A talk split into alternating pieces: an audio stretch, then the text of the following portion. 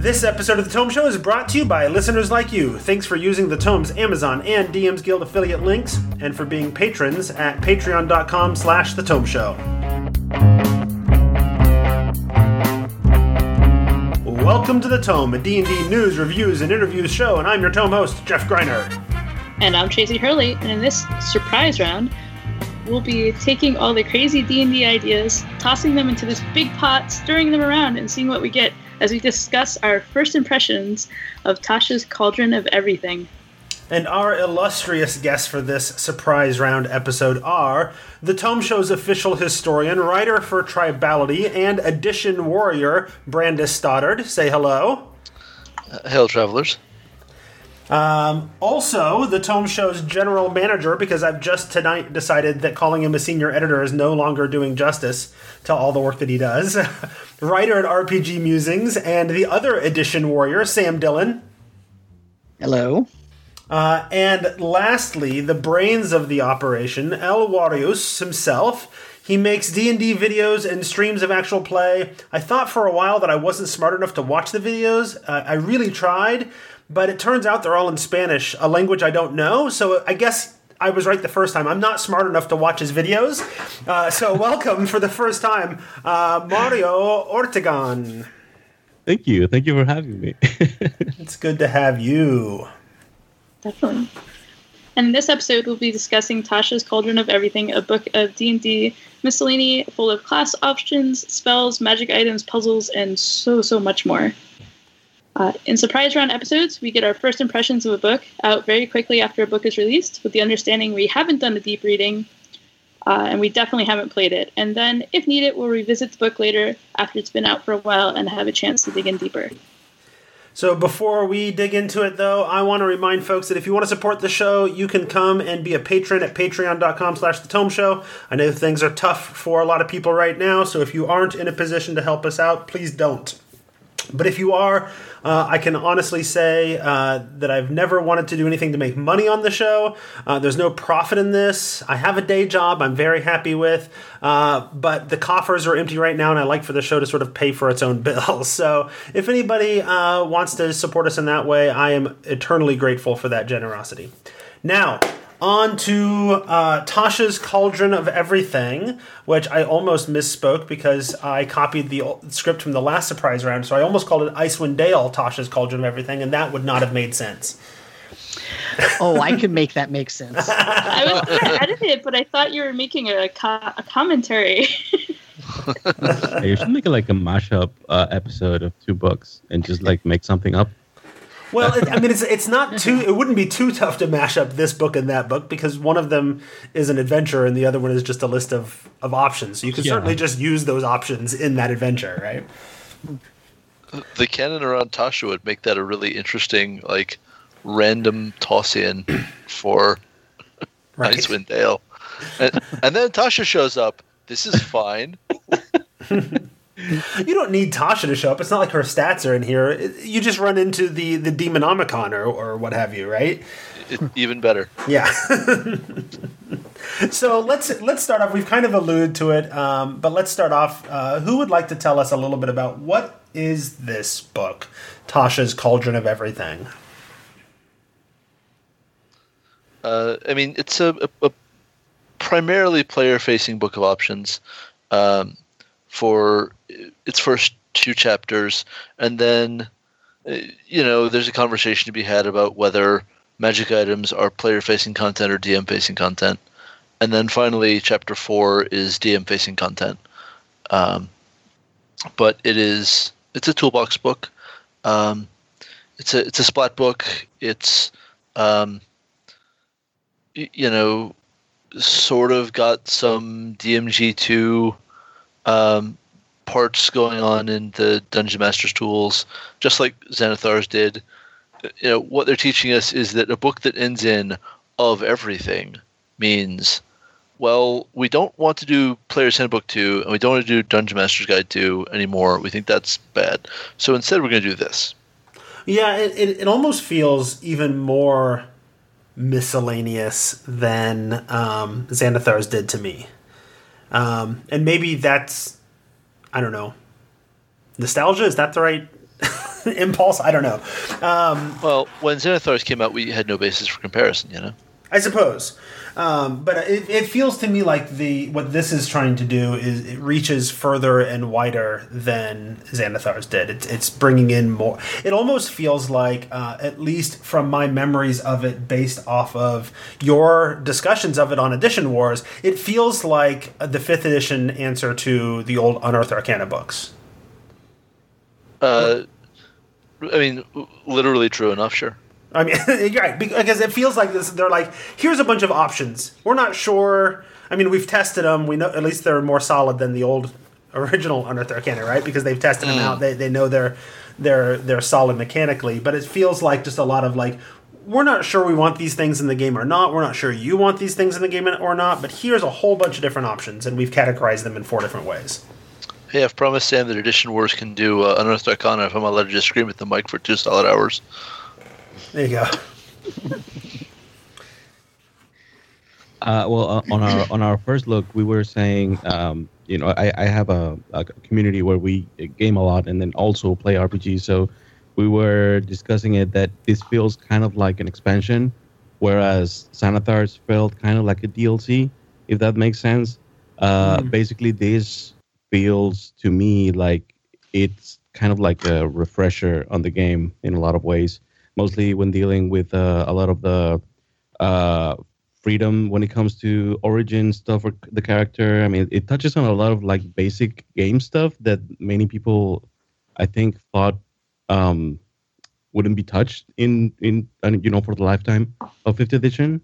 And I mean, that's really interesting. It, it like it touches and modifies a few of the base um, features of classes that we've known for such a long time. So Yeah, I think if you if you incorporated all of the options that are presented here, it would be a complete refresh of the game or an expansion. I think, like you're talking about. yeah, Um, I don't know that that I would go that route of necessarily in doing uh, everything right uh, and just making Right. everything common or core anyway. I I I definitely wouldn't skip the fighter section and the ranger section. Everything else, wh- who knows, you know, case by case. But uh, the fighter options and the ranger options are my must-haves. Yeah, I mean, to me, and those are fine. Although I do have a player in my game, and I, I would be doing him a disservice to not point it out.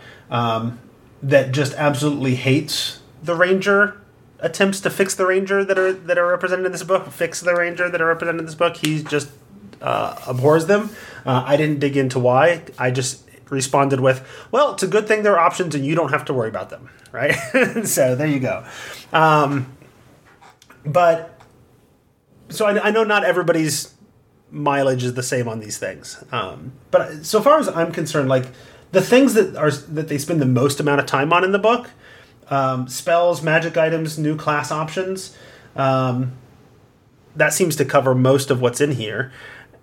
And in that regard, like I don't think it breaks any game or or significantly changes the game of D and D to throw all of those things in. Um, I think it's when you start getting to some of the the shorter little one or two page snippets, like um, customizing origins or changing your subclass, which is uh, even shorter. Uh, you know, it's stuff like that that um, starts to have a more dramatic impact on on how the game plays. I think.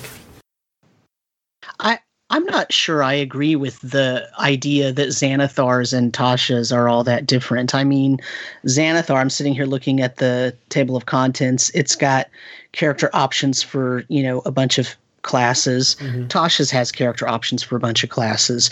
It's got a section called Dungeon Master's Tools, which talks about, you know, in some cases how to adjudicate things it, it it expands on the tool rules and how to use tools and proficiencies together and then it talks about traps well tasha's has you know different ideas about you know how to use magic and and and how to have group patrons and it talks about puzzles Right. um you No, know what i'm saying Those Like, things map there's pretty close. I think. I think you're right. yeah there. they map pretty close I, I i just i i think this is just another expansion of the Mhm. book uh, of the game i don't i think that everything in xanathars is optional everything in tasha's is optional You know, and, and, and when I say optional, what I mean is you don't need either one of these books to run the game. No, the thing where where I feel like Tasha's is is reaching into different areas is on those little snippets. Um, I don't remember, and maybe I'm not remembering correctly, but I don't remember Xanathar's having those little things like completely reimagining how origins, how race is done in the game. Um, well, no, but the game wasn't under a, a steady stream of internet criticism at the time. Like they're, they're responding to the fan base here, like pl- plain and simple, Mhm. right? And like, maybe it isn't the deep overhaul of everything about concept of character origin that it could be, but they need something that they can do in a single book and it not be the whole book. Right? Um, Like, th- this book is very much a response to everything that's happened since Xanathars came out. Yeah. Um, it, it's not designed in a vacuum. nope, I, I agree with all of that. Yeah, not only that. I mean, I um, um, you know that definitely has a, a big impact in um, you know the way that creating characters um, works. But i'm like just going into base class features and then like I, either adding something or changing the way something works. I think that is the way that I mean that is the thing that to me feels like okay Oh. we are sort of like rehauling like the, the core of the game. I mean, you know, like, you said, if you choose to apply it, right?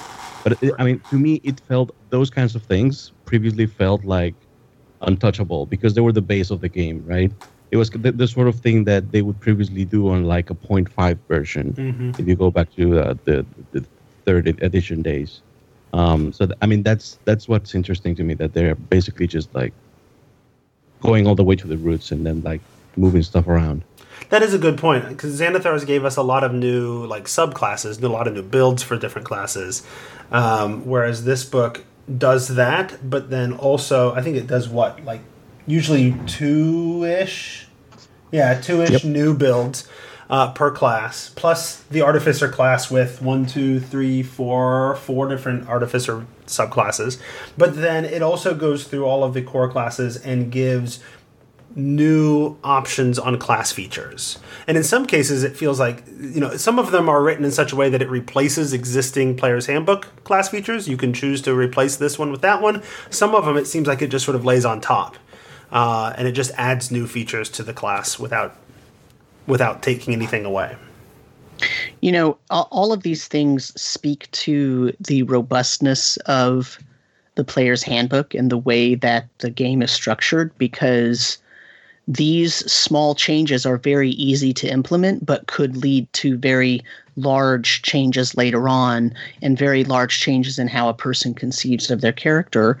And also just provides a lot more options but still keeping that very sort of baseline simplistic way maybe simplistic is the wrong word simple way to create a character. It uses the same language that we always have used for fifth edition. It uses the same basic types of structures that we always use but it expands those options a great deal and it does it without breaking the game. And i think that's that's why this feels different from xanathar's. Xanathar's didn't change anything it just added some things whereas this book feels like it changes some things or at least changes the way that we can approach it but within still that same fifth edition framework and i don't think there's anything wrong with it No, I think I think Uh, that's a good point.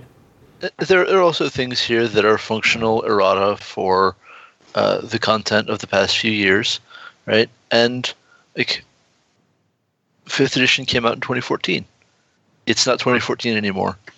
Um, by this point in third ed, um, it was 2006, and third ed looked real long in the tooth within Mhm. its 3.5 edition, right? We we were already in the late design cycle of 3.5. Um, I suppose you can ask yourself if you think we're in the late design cycle of fifth ed. But my answer is no, right?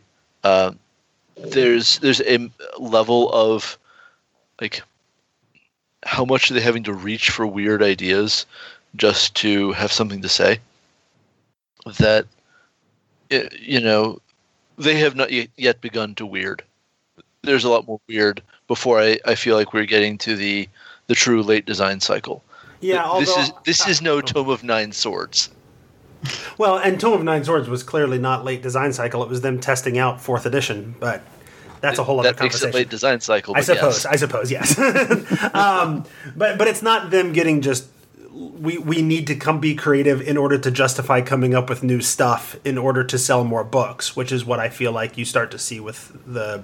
The, when that's when the, the flags are being raised that okay something new should be coming along soon the Amazon well, pre-order don't- suggests they're not you know having to work real hard to get those sales. right Also, don't forget that the design cycle for fifth edition is very different from third and fourth. You know, I mean, in fifth edition, we get a couple of hardbacks a year, maybe three, depending on what kind of deals they're making with third third parties or or other media properties. And in you know third and fourth edition, we were getting at least one hardback, usually two a month.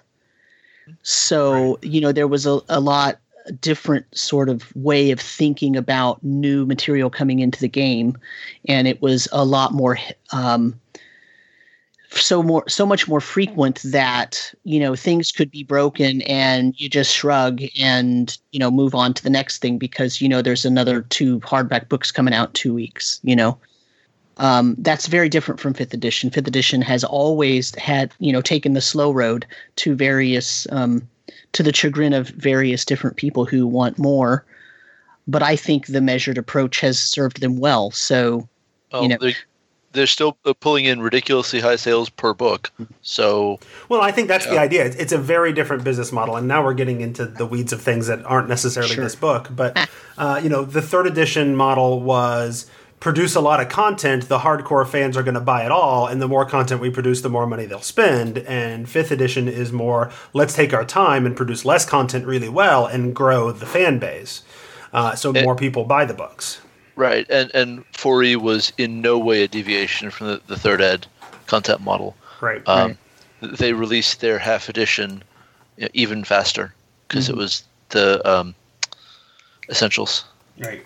Yeah Yeah. so no. speaking of so speaking of you know release fewer products but do them better let's talk about whether tasha's Mm-hmm. is better and whether it improves the game yeah. that's why so- i'm the general manager because i That, can that make a is great that is you you segued us right into that next question, which is, uh, yeah, what are the things that we that that raise our interest in this game? And after that, we'll talk about what things maybe we're skeptical about. So you so you know that's coming. But what what raises our interest? What what do you particularly, um, what what made you go ooh in this in this book? Well, So I've been following the UA really, really closely in Tribality.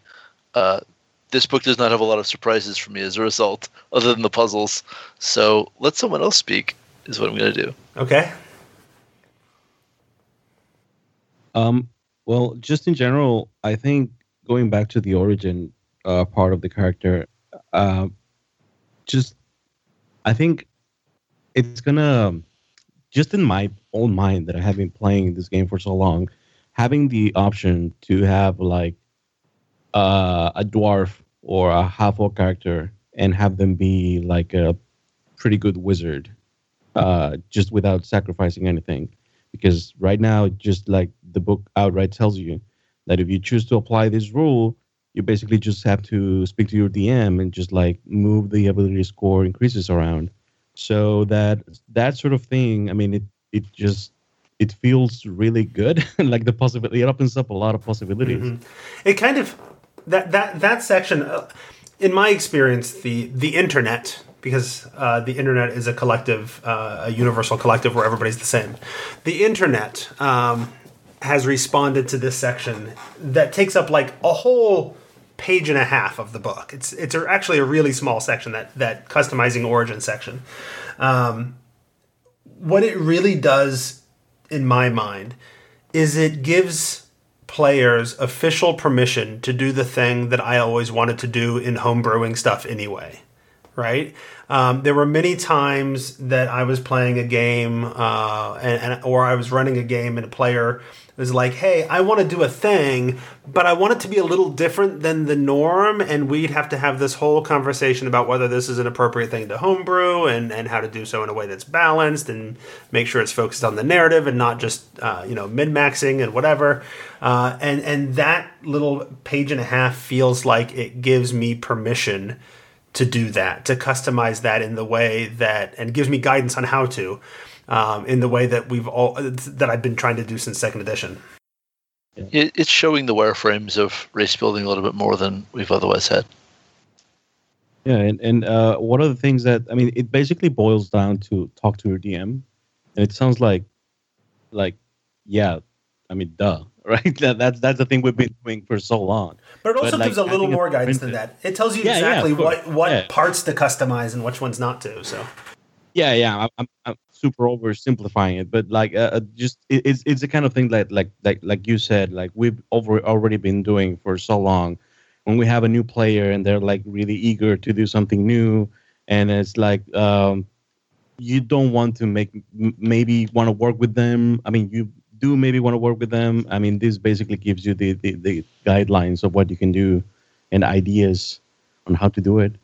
and it's fairly straightforward and, and, and a lot simpler than I think it was in people's heads when they were imagining what this section was. I mean, the fact that you can Yep. do that that you can take something that is a page and a half out of a what 190 something page book um, and that that's the thing that seems to suck 20% of the air out of the room when people are talking about it in the previews, right? So Yeah. anything else raise our interest?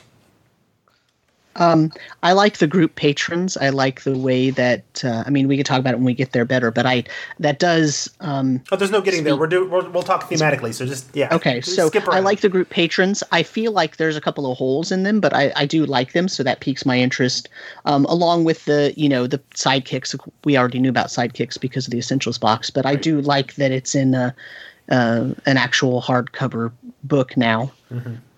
Yeah, uh, group patrons are here sort of genericized from Eberron, and you know when you say, "Oh, we're going to sort of take group patrons and make that generic," that sounds like I'm going to like it less, but I actually had the opposite reaction, um, because by not pinning it down to Eberron, it made it a little bit easier to like see how this was a, a formula for so many stories in supporting fiction, right?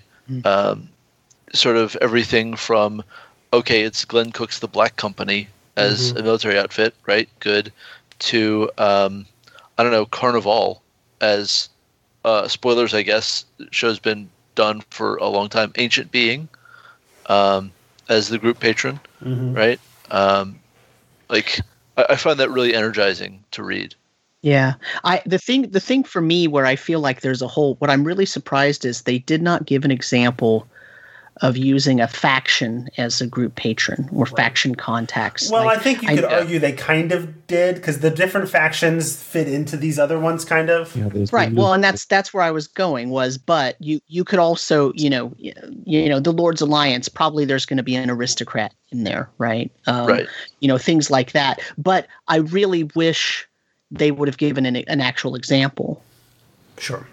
Yeah, Well- I mean they've been focused on these factions since the launch mean- of the core books. Well, so- sort of, but they kind of let it fall off the wagon. Well, that's what? I'm I saying. mean, They, they could have brought focus back to it. You're here. I think you're right. Yeah. Yeah, I mean, Cr- Criminal Syndicate, uh, the Zentarim are the first two on, on the list, just sort of rolled together. Fine. yeah, y- yeah, sure. Um, While also being a military outfit, so you can kind of Right. Interpret them through whatever lens you want. Um, and and that, that was one of the things that sort of struck me, right? Um, a lot of the things in fiction are going to feel like a multi-class of these. mhm, Um, right. And so it's just going to be a matter of picking your lens. And I can tell you that like a lot of the options here are like new class options are going to be available in my games. The spells, the magic items, those are all, these are all things that are going to be uh, you know in my game, but they're not going to change the way I run my game. They're not going to change my campaign. Um, but I but I, de- I definitely plan on using group patrons and and I think the session zero section gives me permission in a group that wants to stick to the books. Uh, permission to do a session zero uh, in a way that I want to. That will, I think, impact my my next campaign. So let me tell you why I like the group patrons so much because the group patrons, that's just a fancy name for a group background. Because when you look at the features that are listed in this section, these are the same kinds of features these these benefits that come with this group patron are the same kinds of benefits and features that you get with a person's regular background for example the background of the acolyte and the phb says something along the lines of you know if you go to a town and it has a temple of your deity you can always get healing at that temple or get whatever have free room board all that stuff and that's for one PC. These group patrons apply to the whole group.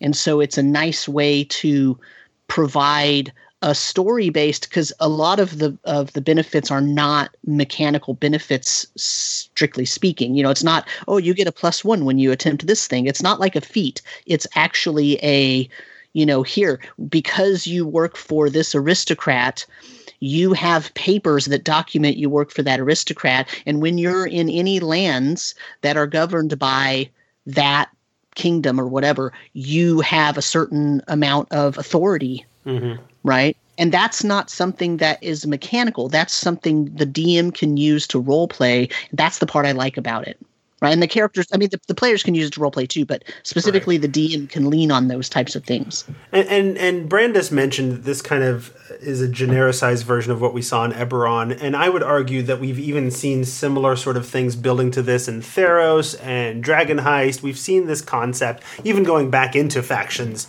If we want to go all the way back, we can draw, we can connect those dots, um, which is why I'm a little bit surprised because there's also been dots being connected in this direction towards like building in group or personal like secrets, right? Between like Descent into Avernus and Rime of the Frost Maiden, and, and they've been doing they've been playing with this idea of building in secrets, player secrets, group secrets, these kinds of things.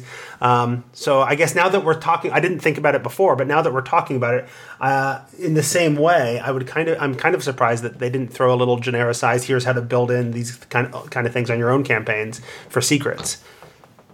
Uh, yeah, that's a really good point. Um, I, I do think that sort of we're moving toward if you want to play with the options on, like session zero is not optional.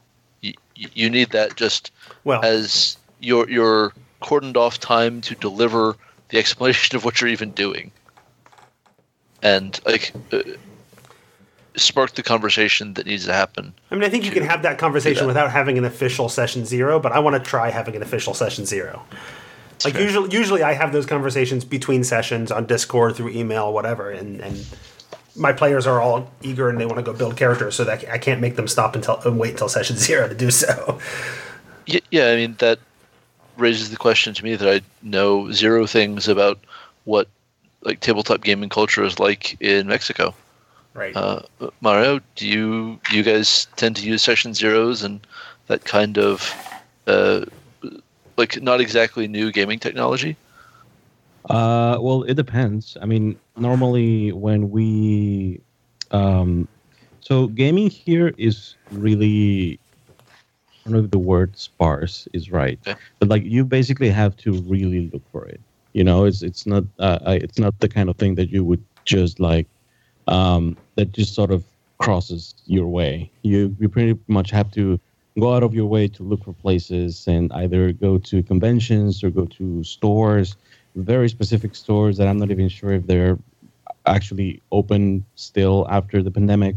I actually haven't checked on them, but um, so that's the kind of thing that it's like the groups are so sparse and sometimes so far apart that I can't, I don't really feel like uh, if I'm speaking in a way, I don't really feel like I'm representing like the you know the culture in general because like sure, uh, sure. yeah we are playing like so uh, far away from each other but like in the groups that i've experienced um, normally we do um, mostly because so the way that i started playing i was uh, i was taught by a player who basically basically was really into um, like uh, Vampire the Masquerade and all of those like LARPy drama uh, 90s games.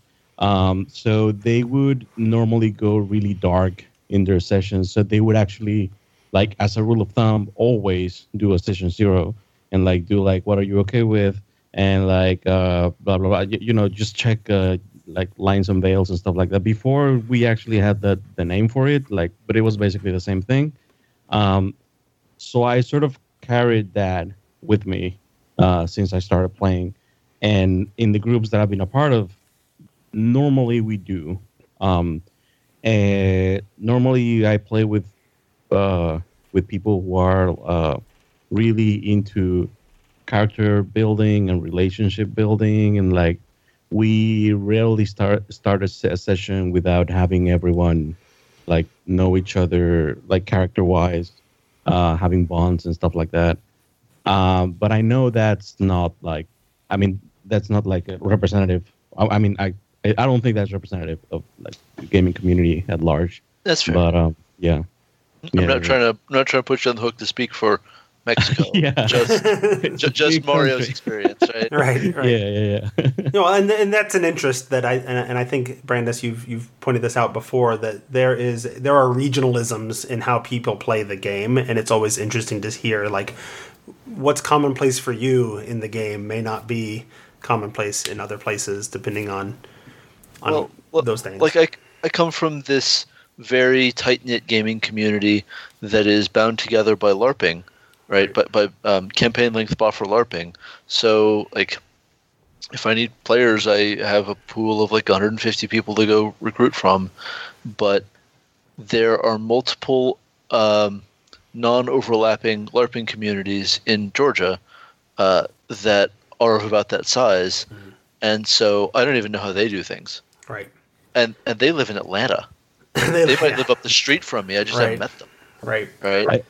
I, So- I, I can oh. tell you, like in in the public places that I've played, either in, in conventions or stores, I normally don't see people using Session Zero because mostly it's more it's, it's something that just like something springs up, um, and like people get together and play, Mhm. and um, I think that's when you most should use Session Zero because no one knows each other. But that's yeah, yeah that's another matter. So yeah, I've never seen it. And it depends on. I mean, You know- session zero can accomplish different things, and, and and establishing sort of the social norms of the game is one particularly really good reason to do a session zero, especially with a new group. Um, You know, uh, to my mind, Are- there's there's also an element of let's build the the characters and and you know decide what's the what are the themes what are the what's the story going to be about to help make the the the campaign as good as possible. Like that's where i where i want to get a lot out of my se- my session zero for my next campaign um, because i'm playing with i'll be playing with the same group that i've been playing with for you know at that point probably two or three years. I kind of know where the lines and veils are for them um, Yep. pretty well. You know, I so for me, so there's two things I want to say. The first one is that this conversation that we're having just highlights the reasons why I'm glad that this section is in Yes. the book. Um, secondly, like I'm playing uh, Rime of the Frostmaiden with a group that I've I've played with every single person in the group before in various different. You know, mm-hmm. one of them has been a player in one of my games. I've been a player in, in one of the other games. There are players I've been uh, co-players with in other games and all that. And so I could say, well, I think I know their lines and veils. But when I set out to run Rime of the Frostmaiden, because it has some really, it has some very sort of dark themes to it. Depending on how you run it, you can choose to have dark themes. So I gave them a I, I, I basically gave them the the safety form, you know, and had them fill it out. And and basically that it asks, you know, what absolutely is a line for you that you don't want to talk about, right? Like and it lists I can't remember. Uh, it's it's the uh, it's on DriveThruRPG. Um Is that the one? Uh, was it Green Ronin that published that? That is that the one, or Monte Cook Games maybe? it's it's it's the Monte Cook Games Yeah, one, yeah. Um and so it was I think it was Shanna Germain and um Reynolds, is it Sean Reynolds? Sean K. Reynolds? Yeah, Consent in Gaming is the name of it. Here's here's the thing though. Here's my point with this. There's there's two things. So you really need that for certain campaigns, even if you've already been playing with a group of people for a very long time. But secondly, in this particular book, it only spends like a page and a half on it. Mm-hmm. And it doesn't really give real tools on how to accomplish this. So, on one hand, a part of me is like, wow, I'm really, really happy they put this in here because they're talking about things that lots of gamers have known for a long time that that this mm-hmm. could be an issue. And, you know, I, I could conjecture that the player base for D&D right now in 2020 is much broader and much more diverse than it has ever been in the history of the game. I may or may not be correct about that. I have no idea. But because of that, especially because of that, this is perfect to have this kind of conversation in the game. Just like it's perfect to have the options of the the sort of racial attributes and all that sort of thing. That that adds to the richness of the game and it only serves to bring more people in. But I got to say this section's still kind of shallow for me. It still doesn't provide really concrete things to help a DM do this. It's just mm-hmm. sort of like, well, here's some things to think about. Boom, you're done. Yeah, and and they've been. I mean, they kind of handled it similarly in Rime of the Frostmaiden, and it was nice to see an acknowledgement the, mm-hmm. uh, of of the discussions that need to happen to make the campaign be successful for everybody. Um, but it's also like you're you're not wrong. Like that's great to acknowledge that, but at some point we need more than just acknowledgement. We need some tools uh, to help make that happen. Uh, and this feels like the kind of book where you could have put those tools, right? Yeah. Yeah, like yeah. a list of, you know, like you know, like a form, like you said, like the, the one that that uh, I mean, I haven't seen the one that uh, I know about it, but I haven't actually mm-hmm. like uh, used it. The one from uh, Monte Cook, but um, uh, yeah, I mean, they could have like given some some examples. Um, Mm-hmm. Yeah, it does. It does feel like just um, suggestions, kind of. So, not to transition us into a different topic, but it sounds like we hit a lull there. um, yep. And I feel like there are some other areas that are of high interest, and I'm curious um, whether those are things that we're that we are excited about, or things that we're not so sure about. Uh, one of the things that comes up in this book uh, that they they talked about was going to be introduced in this book was psionics. So um, for the most part, I would argue that psionics are introduced in two new subclasses.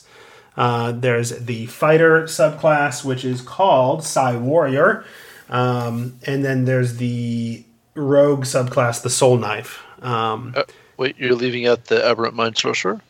Uh, am I? Yeah, that, that's the, the the caster psion is the aberrant mind. Ah. Yeah, the the interesting thing is that they removed psionic dice from the sorcerer, so it feels kind of like just a normal sorcerer class. Well, that's that's yeah, that's because really the psionic mechanics in my mind was this sorcery die yeah. mechanic, and then that's not there for the aberrant mind. So I guess that's why it didn't stand out to me. So let's talk about psionics. How do we feel about the way they they dealt. I'm just saying they have a, they, they have a feature called psionic spells. no, yes, no, I see that. No, I I understand. That's clearly what they were going for. You are not wrong. I'm not saying you're wrong. I, I can I can belabor the point just a little bit more if it would help. no, no. I, am on board with you that that is clearly what they're going for. Although they did not use the sorcery die mechanic that seemed to, at least in the yeah, other no, places, epitomize what psionics is going to be in fifth edition. Yeah. Um, it, what I see there is that um, they have sort of decided that um, parallelism in all of these things is not obligatory. Right. Uh,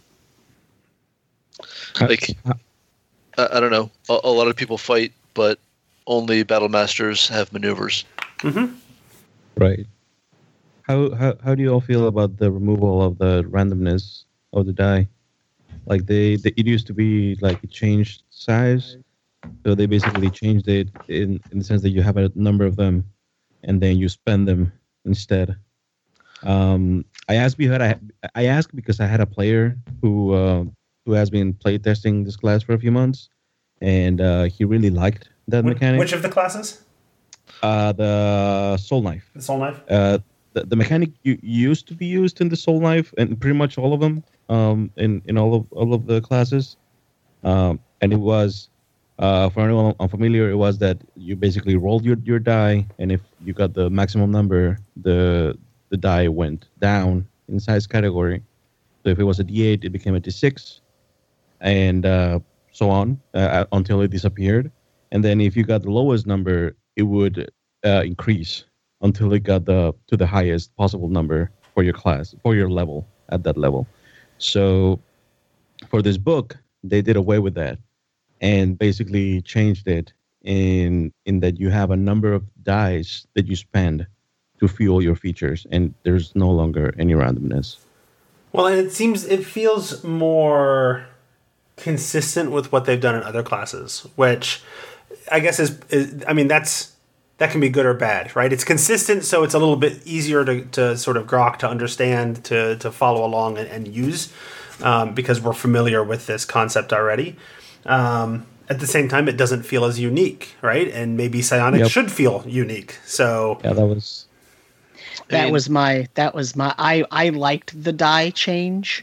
I thought it was an interesting mechanic. I thought that um, maybe the way it was presented was described in a way that made it seem more complicated than it actually was in play. Because I feel like in play there was only one player doing it, and it wasn't all that complex. Like it just it just kind of once you sort of learned it, it made sense, and it felt really interesting um, whereas when you when you change it the way that they've changed it yeah okay it sort of feels more like the other characters and things kind of make sense in the overall umbrella of fifth edition but you now it's just kind of eh, okay it's not as adventurous as uh, in design in a design design space.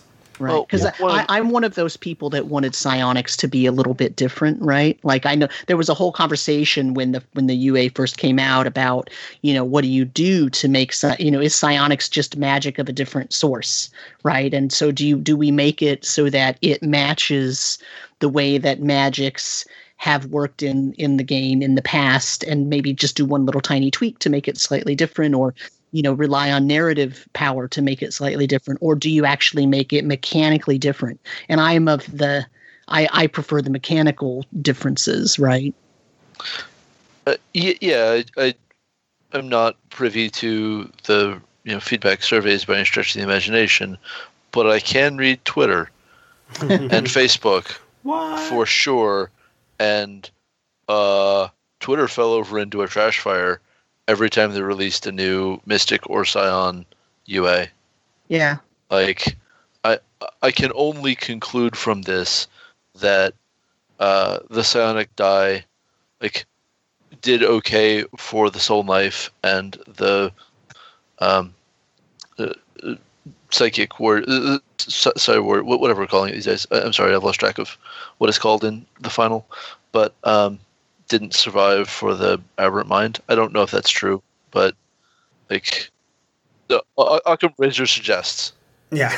It's strange that you're telling me that psionics are controversial in the D&D community because I've never experienced that in 5 editions of the game. Oh, yeah, go on. Tell me another. Yeah. Maybe that could be an edition war. Let's just go through psionics through throughout the editions. Well, like, uh, History of Psionics was one of my, my early series in Tribality, and no two editions have had even similar mechanics, really. Like, first to second was the smallest change, and it was still a revolutionary sea change where nothing was similar at all.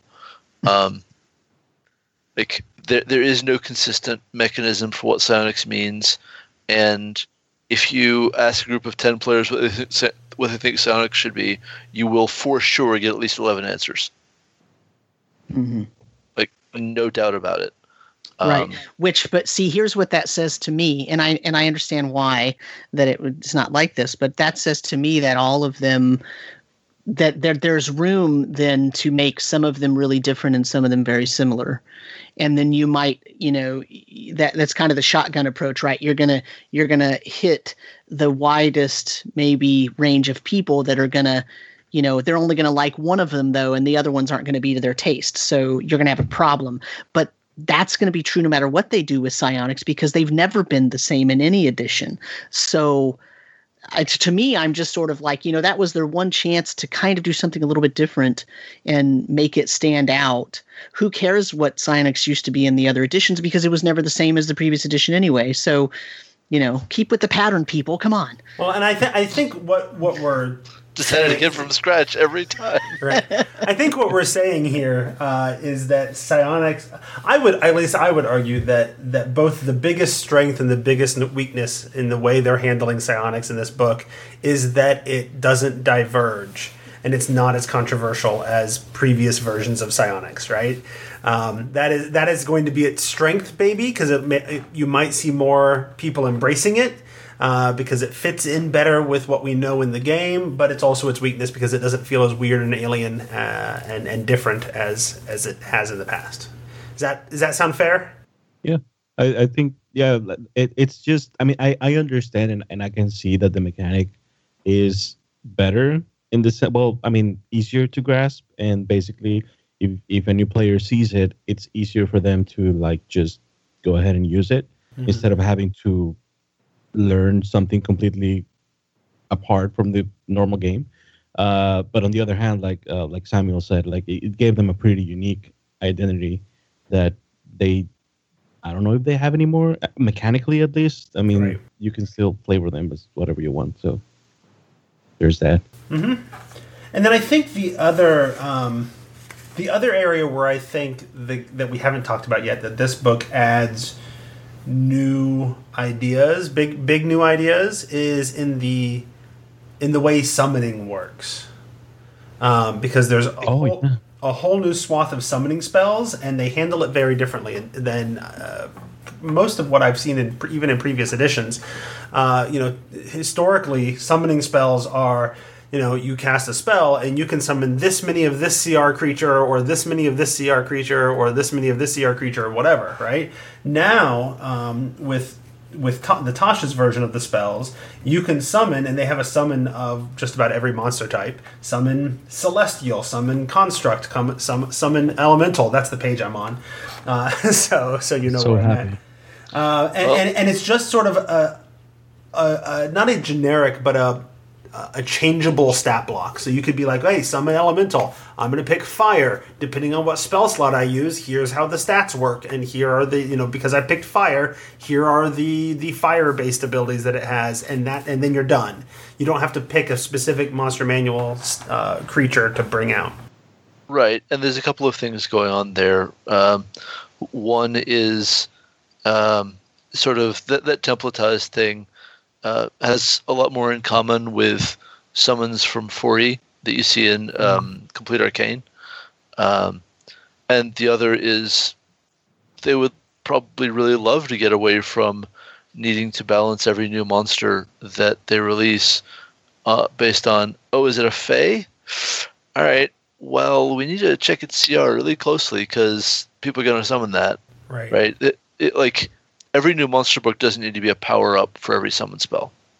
Well, yeah, conjure no. spell. You know well, I mean? And I've run into even um, even recently in my own game, my druid um, recently figured out that he can summon like eight pixies, and each one of them can polymorph. I'm so sorry.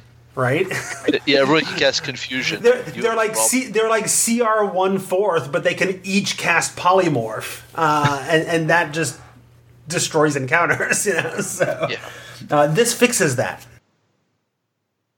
I I strongly recommend uh, a close reading of who chooses what gets summoned. Jeff. Oh mm, well, yes. the answer is the the player chooses the CR. The GM chooses the creature. Good call. It's it's real rude. It is a good way to lose friends. right, and that's not that's not the goal either. But this fixes all of that. so. Yeah.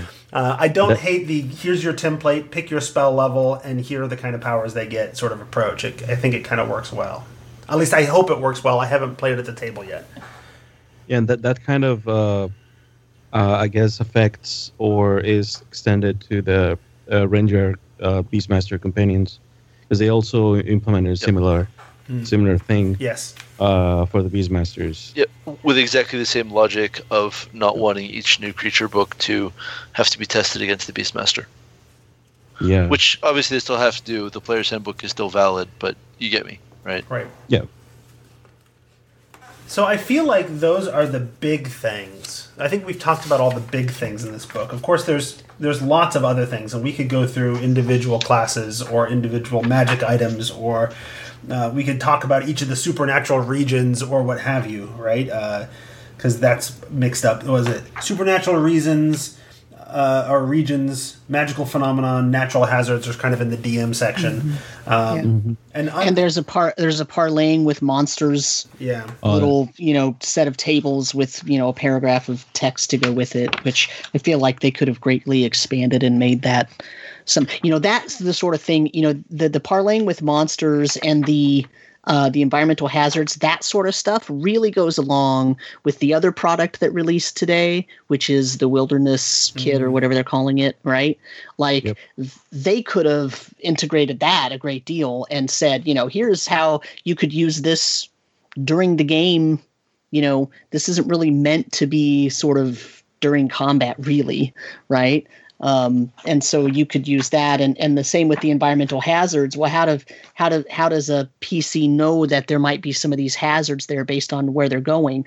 I'll tell you what, I'm going to use the heck out of these when my players end up plane hopping in my next D and D brief session, right? Like Right. this is right. this is exactly the type of thing to use, right? So these these are great. I love these. So don't skip. Don't. s- Did you also get that DM screen? The Wilderness Kit? I did. Yeah. Yes, I did. And I imagine Brandes and, and Mario did because I think you both got review sets from Wizards. Yep. Tracy Yeah, yeah. Tracy didn't because she always gets my second book. They send me the stuff and I send her the second the special edition cover. So I still have the screen. I always purchase my own. I never get a freebie, and I'm totally okay with that.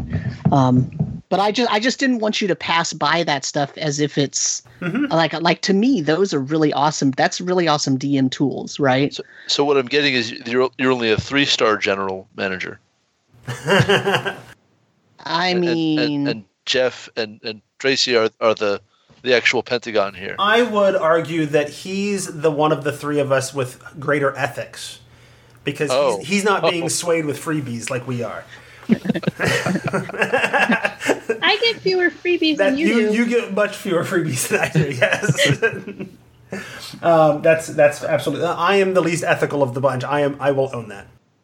Uh, I don't. as- I'm. Not, I'm. I just to be clear, I'm not sure that it's uh, an ethics violation to make something free, but whatever.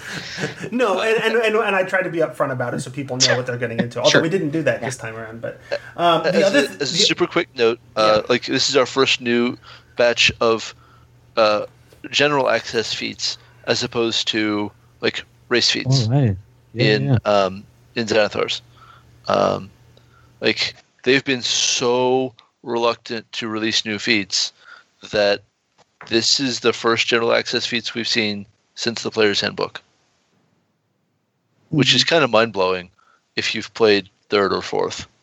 and I, in fact, I think it's it highlights the difference, the different reliance uh, of the structure of the entire game on feats in third and fourth compared to fifth. yeah, I mean, For sure. ultimately, I feel like uh, feats are a lot less big of a deal in this edition, just because you have to sacrifice the ability score bump to to take them. Um, yeah, for sure. and people know that even though feats are fun and interesting, um, that ability score bump is almost always going to be mechanically more advantageous. Mm, Mhm. yeah, I mean, there, there's an argument to be made uh, in many directions uh, with respect to that. so. Absolutely, but bounded accuracy is a hell of a drug.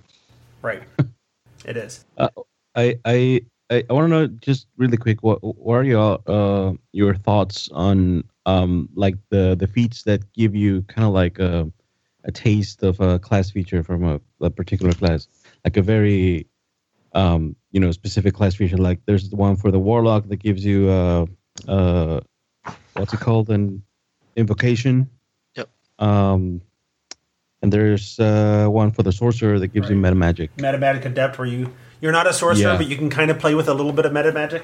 Yeah, yeah. So- I, I, I, I've been seeing some people, and I mean, it's not like in any way like uh, you know everyone, but like I've been seeing some people making the argument that this kind of like devaluates like devalues the the identity of the sorcerer, for example. Some people already start struggling as a class. The the sorcerer, if the sorcerer's identity is two points of meta magic, it has way worse problems than this feat. and and the answer is the sorcerer has way worse problems than this feat. Yeah, I mean, I you know what I, I understand the argument, and the, my my answer is from the player's perspective.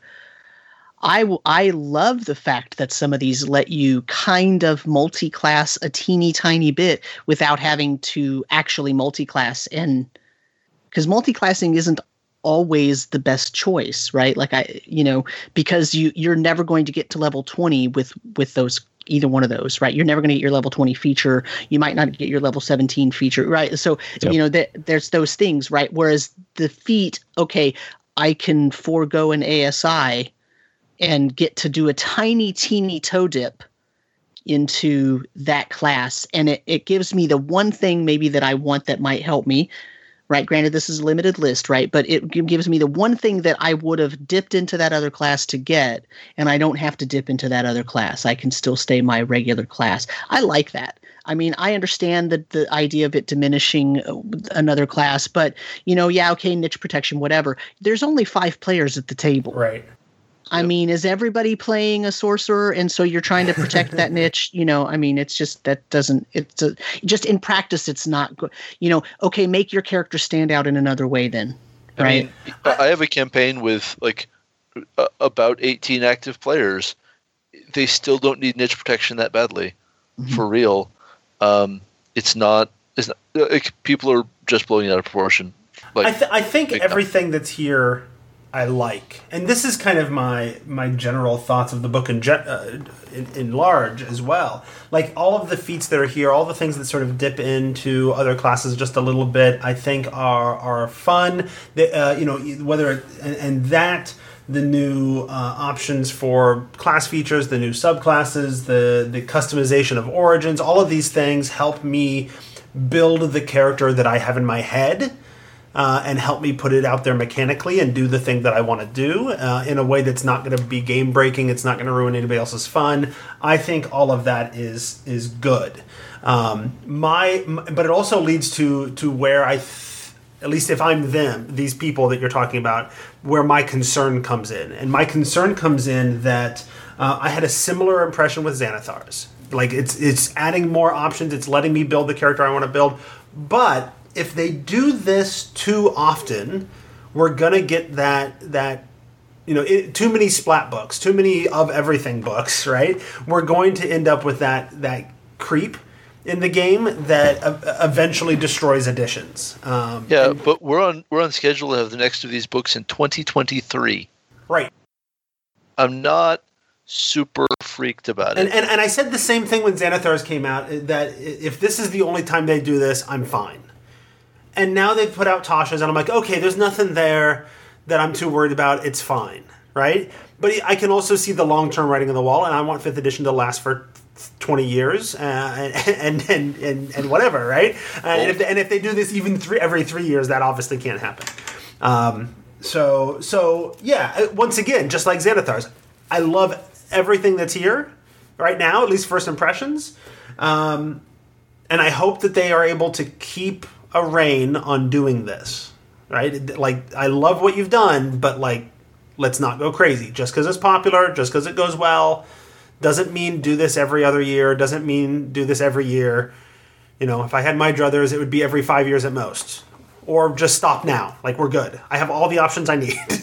so that's where I'm at part of what they're doing is when they put out a new adventure hardback, it it invariably has some new kind of way to think about the rules of the setting or you know how certain you know with avernus it was devils and contracts and and war machines. With uh, frost maiden it's you know winter effects and environmental things and you know stuff like that. And with you know with the ghosts of saltmarsh it, it was ships and you know how you were so you know every hardback so i you know I guess what I'm saying is it's not only every three years where we get these little expansions, right? It's every time there's a new book. But the difference is that what's happening with the adventure books is it's meant to be a small encapsulated way to expand the rules for this adventure. Right.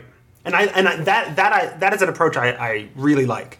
Right. Whereas with Xanathar's and Tasha's, it's meant to be a rules module that sits on top of everything else and therefore theoretically can apply to everything.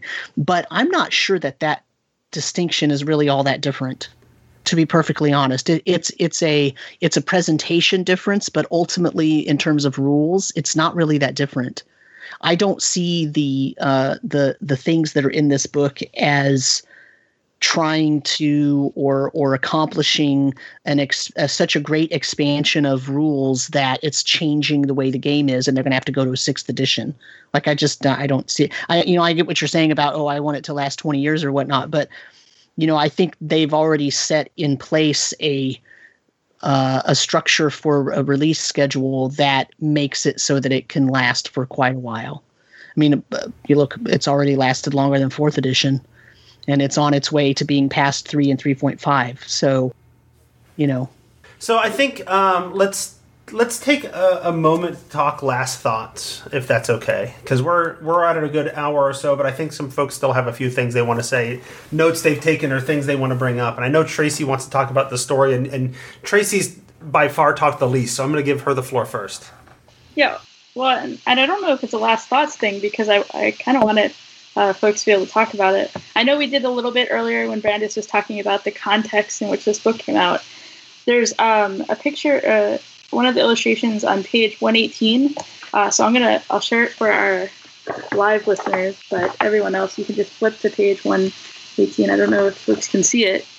Uh, but this is a picture of an orc artist creates a tattoo on his elf friend. And we have a shirtless person with uh, even uh, some nipple showing, and there is definitely some uh, nice jewelry put in there. And I'm just, it's like epitomizes to me this uh, part of this book. And the other thing is, and this is a question, I may have missed it before. Has there been a book where we have gotten a perspective from largely a female character in or story icon in the same way? The most we got along that along those lines was a dice set from Laeral. Yeah. So, that's the same, right, Tracy? Totally the same? Totally the same. um, I also want to point out on 89, there is this awesome elf, I think elf. Yeah, wood elf aristocrat. Rocking some beautiful uh, cloth. Are you going to point out page 84?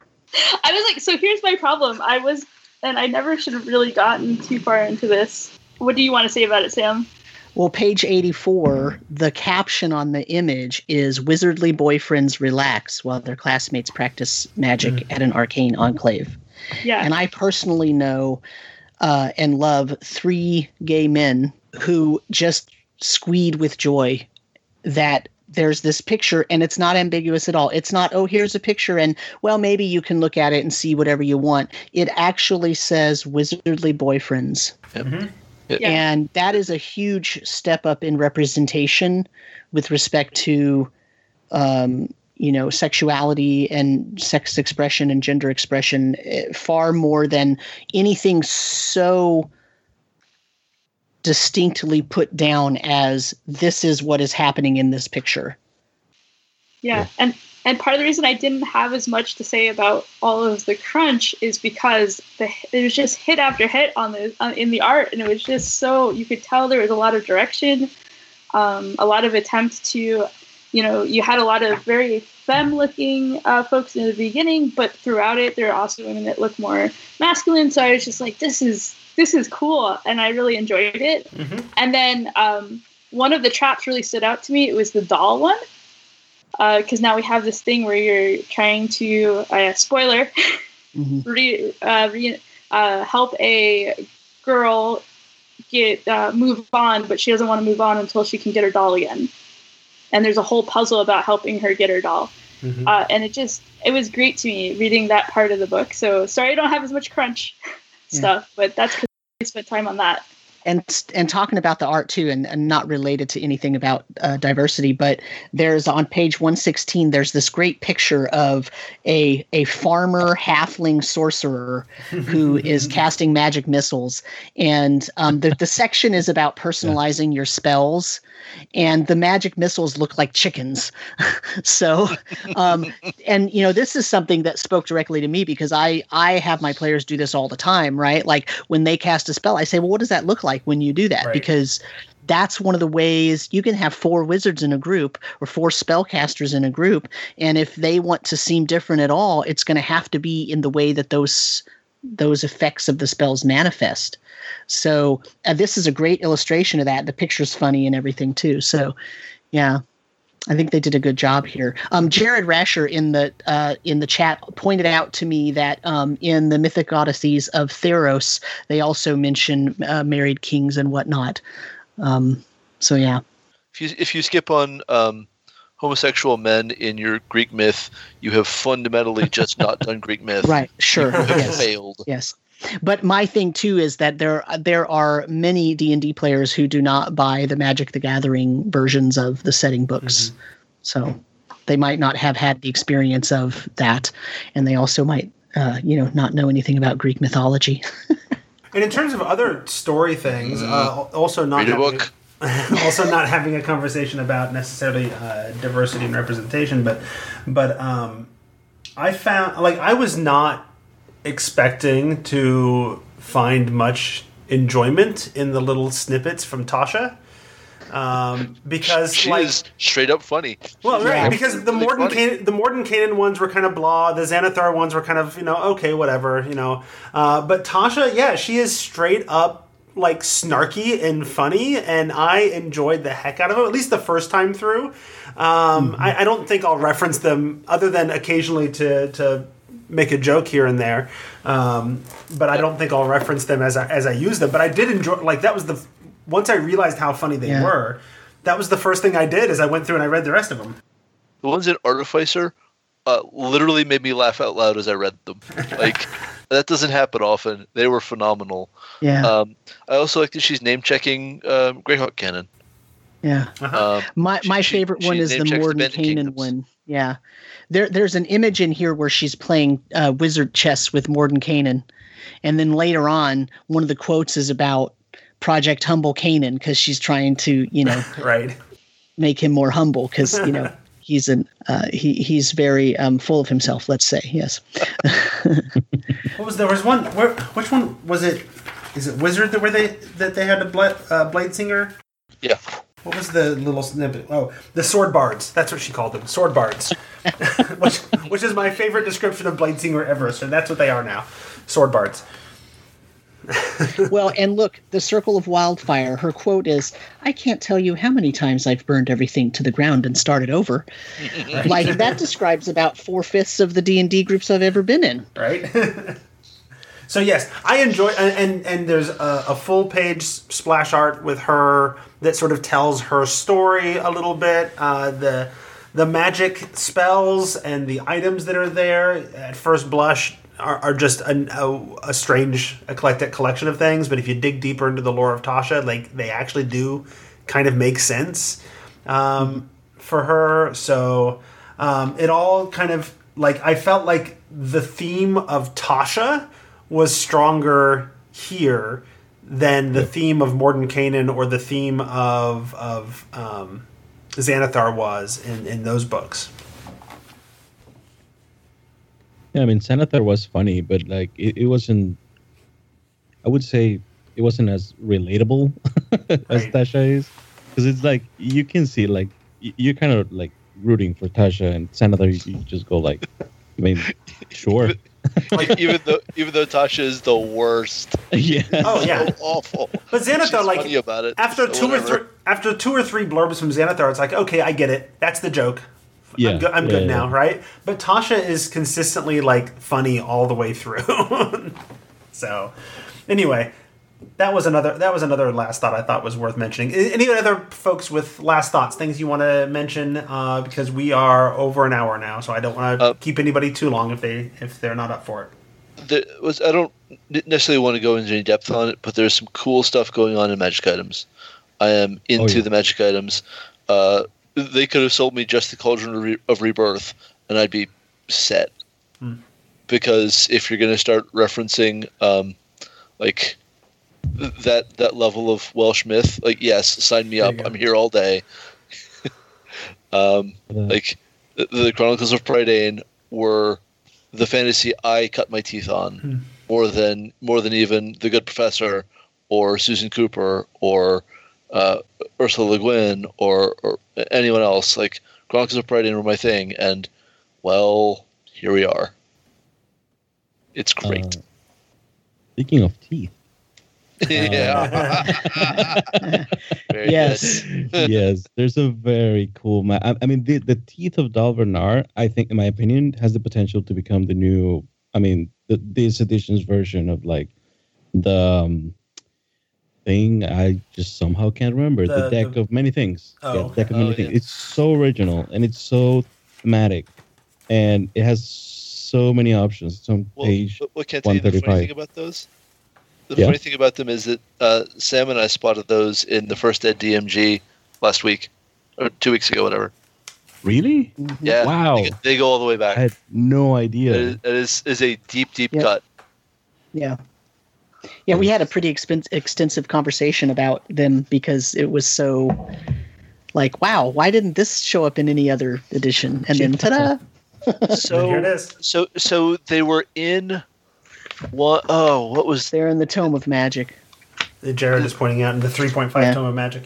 that? Thank you. Okay, yeah, yeah, yeah. They were in one of the three point five books I didn't own. That's, that's what I knew. There you go. There's also I want to point out the um the picture of the the picture near the um, mimic swarm or the the mimic young mimics whatever the now I don't know what page number it is. Oh, it's uh, page 167. But it's it's it's flippin' hilarious. It's two ladies, and you know they're just sitting Right. there having tea, chatting up. You know, it's just a normal day. Literally everything around them is a mimic and has teeth showing. And your te- Right. the t- when you said teeth, it reminded me of it. And it's just I I just see these these are the caretakers of the mimic colony.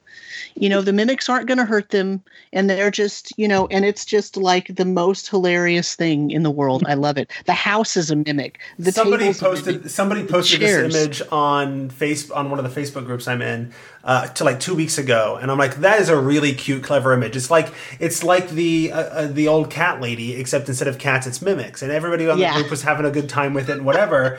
Uh, and I mentioned it to my group and like, that's really cool. Can you find it? And I couldn't find it, and, and I didn't know where it was from and whatever. And then I get the book, and I'm like, oh, here it is. And I took a picture and sent it to my group because they were really into like, oh my gosh, that sounds awesome. Like the flower pots are mimic, like you said, everything. The teacup Yeah. cup is a mimic, right? Uh, everything is a mimic. Yep. And they're That's just great. sitting there enjoying hanging out with their mimics. I, I do like that there's another deck of another artifact deck of cards.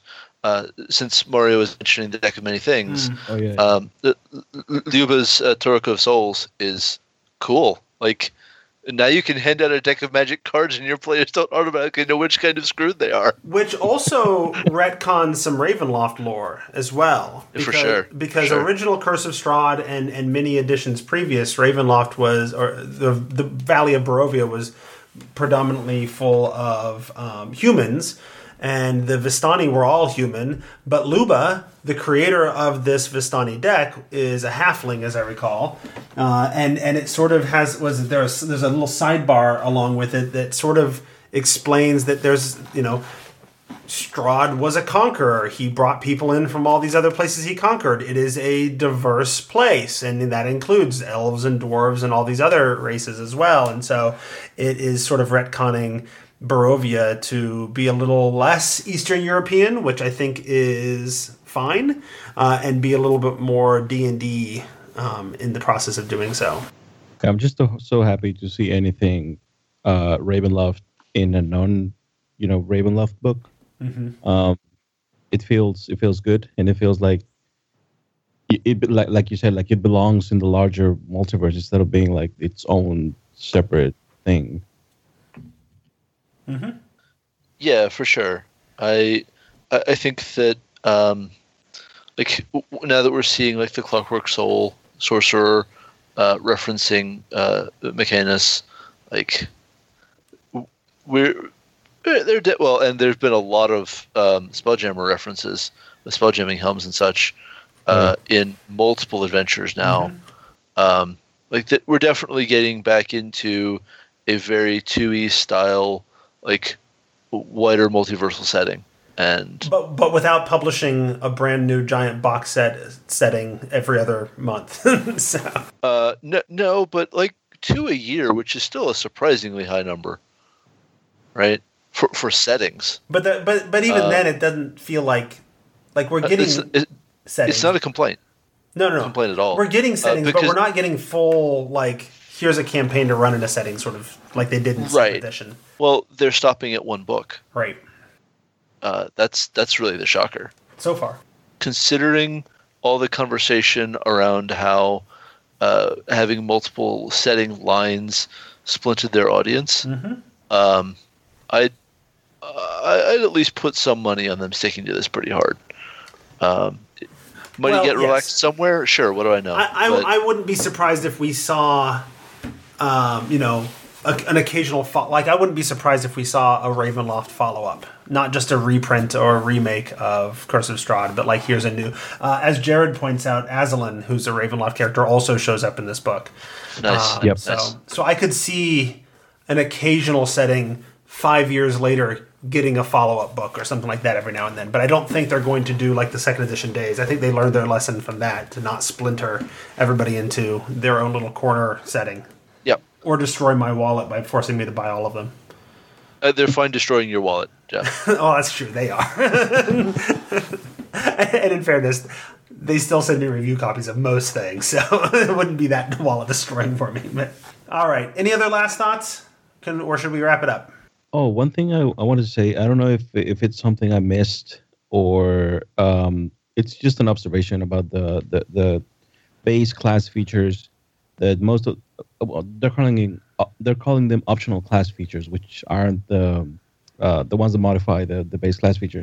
And they're you know before each section of them, it says that you basically have to consult your DM um, to decide whether you gain a feature in this section or not.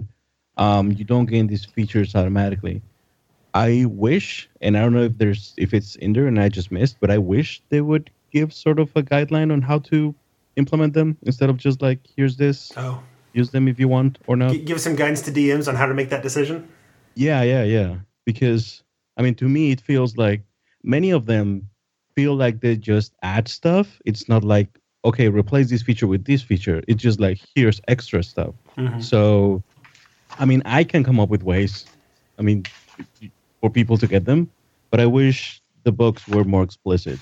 Yeah. Although I had I had my players ask me today if they could use stuff from this, and I just told them a pretty blanket like, in terms of feats, class features, spells, like, yeah, go ahead and just turn that on on D and D Beyond, start using them. I, I had no problem with that, right?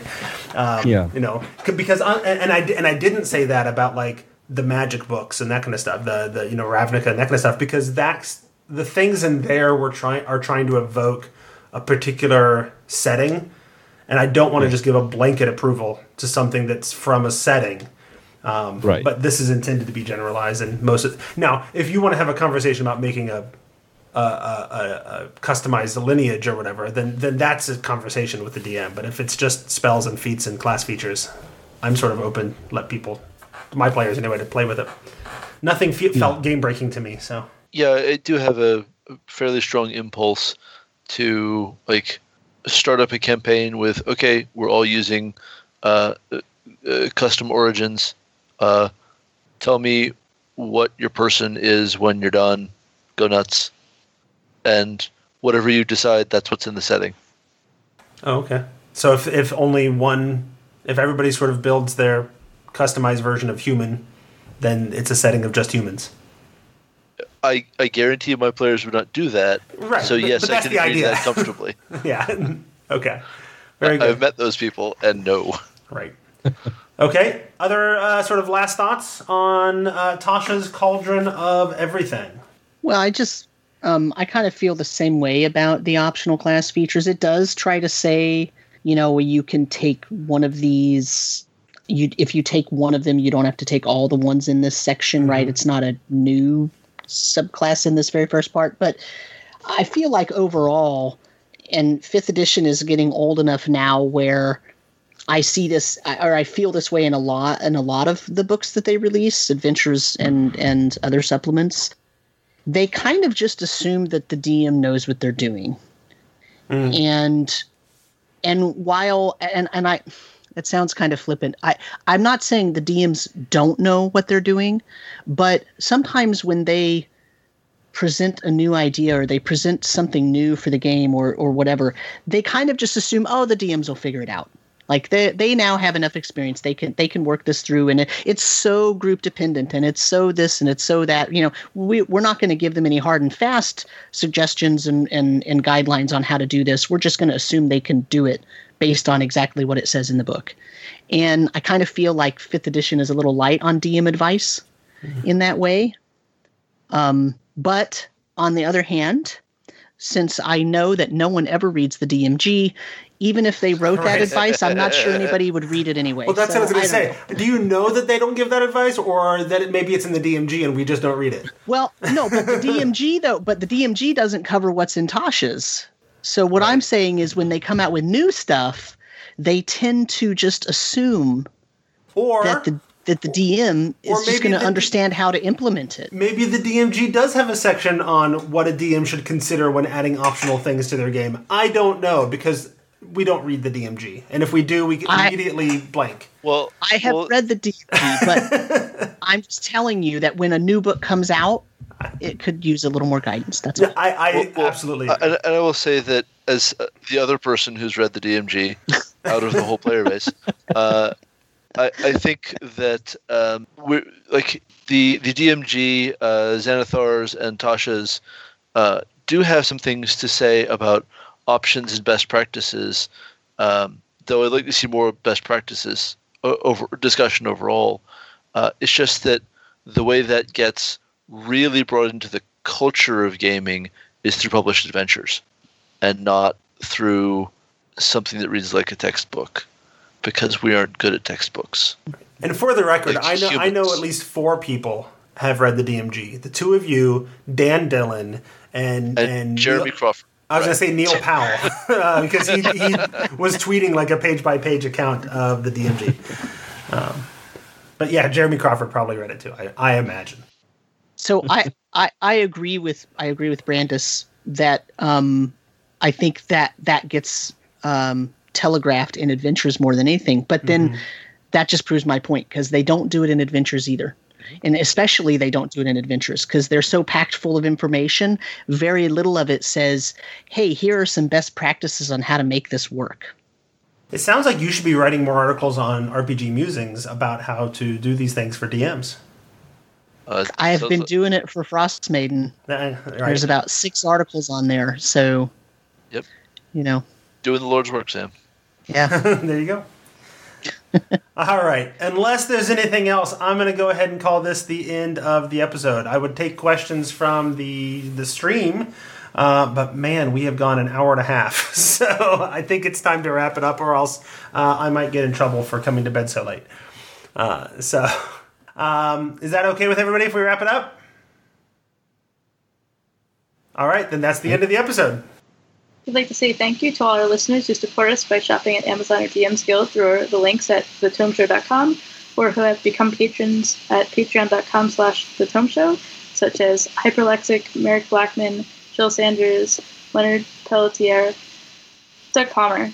We also like to thank our guests. Mario, where can folks find you on the interwebs? Uh, they can find me on Twitter, uh, Twitch, and uh, YouTube as Elwarius. Um, and uh, I think I had have a Facebook as well, but don't go there because I don't use it anymore.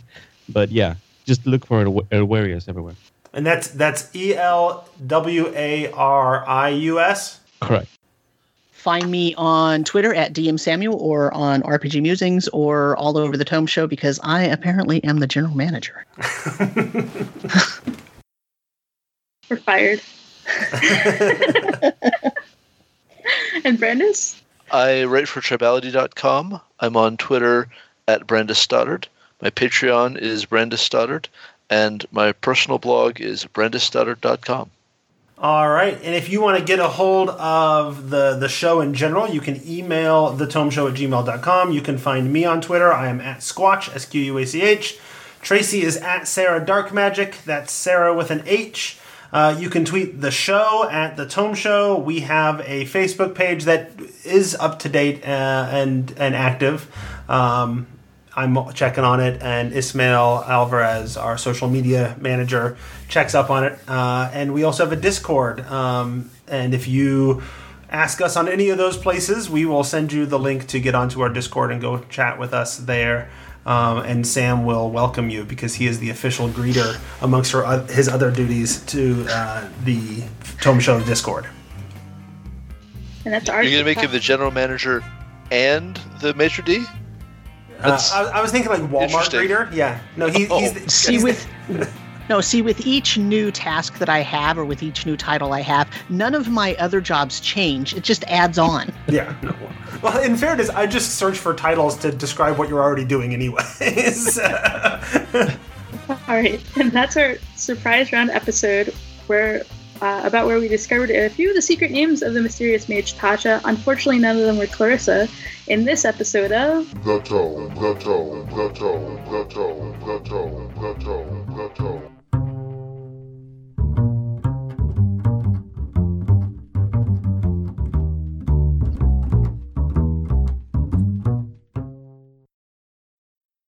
I'm on the wall.